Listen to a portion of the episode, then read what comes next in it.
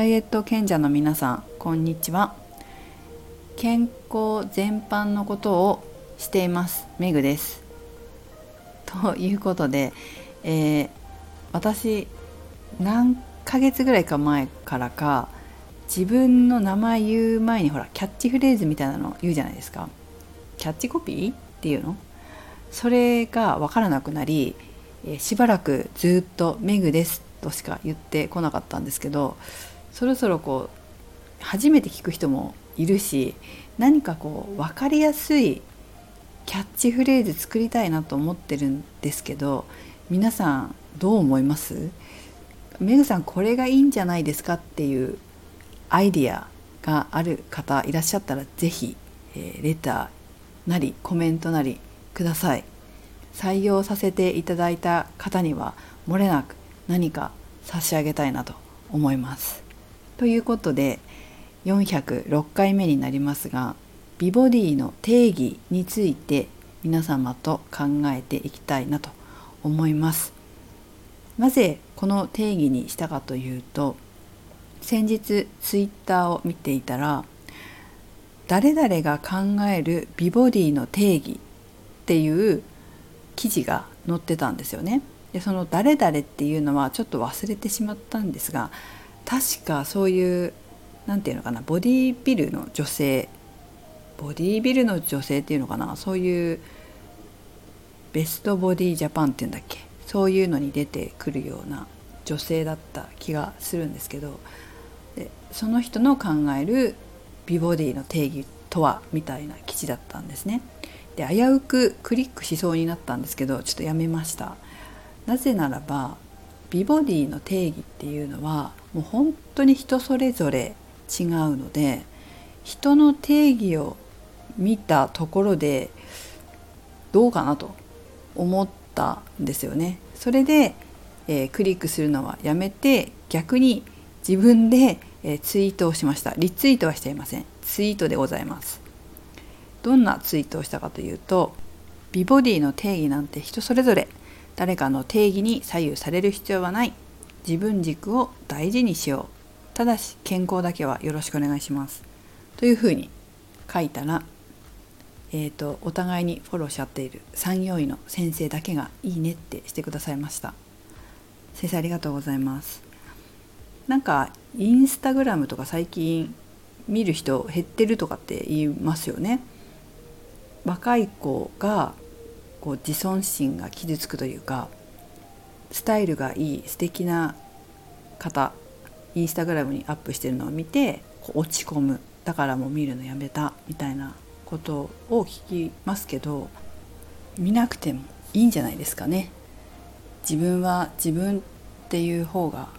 いいと思いますよ。左右される必要はないと思います。それからやはりこのフィットネスとか美ボディとかの裏側を知ってるとじゃあそのインスタの投稿って誰がしてるのかな？何のためにしてるのかな？っていうところまで考えちゃうわけですよ。多分10代とか20代の子っていうのはあんまりそこまで考えないで見てるというかわからないじゃないですか。やっぱ社会のことがわからないでインスタを見てたり業界のことがわからないで見てたりすると悩んじゃったりすることもあるかもしれませんけれども私から見てるとそれがお仕事でやってることなんだろうな。お仕事をもらうためにやってることだろうなっていうのももちろんありますし実際その投稿を見てみるとこうやって痩せるにはこうこうこういうものを食べてこういう運動をしたとかって書いてあったりするんですけど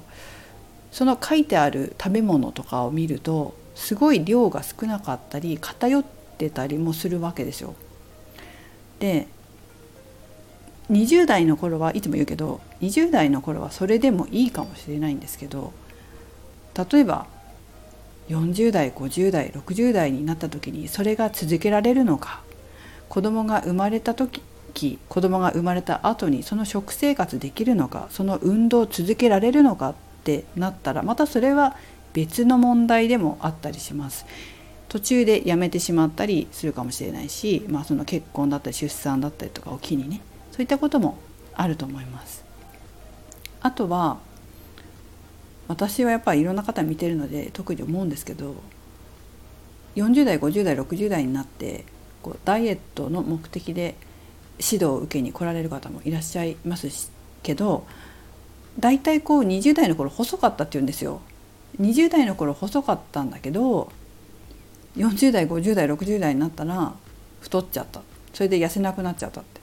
でまあいつも言ってるけどね。でそういう方がどんな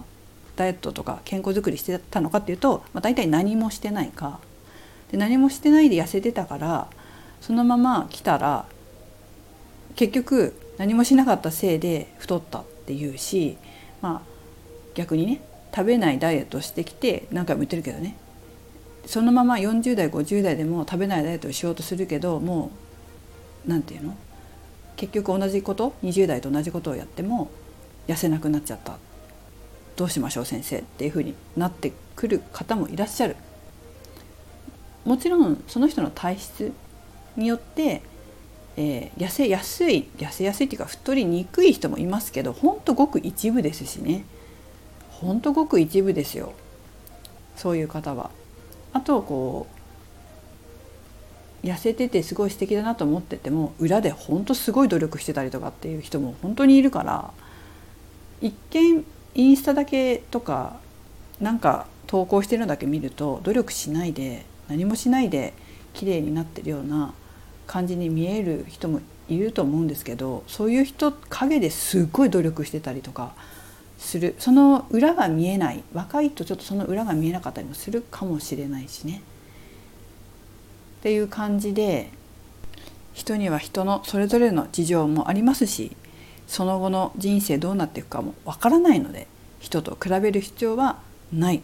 本当に自分の美ボディの定義でで自分が楽しくダイエットする？綺麗になることを自分が楽しむっていうことが一番いいと思うんですよ。だから人の投稿だったりそういったものを見て嫌な気持ちになるぐらいだったら、まあ、見ない方がやっぱりいいですよね。自分軸で人生を楽しんでもらいたいと思いますし綺麗な体になるとか綺麗になるっていうのは自分の人生を楽しむための一つのスパイスでしかないですので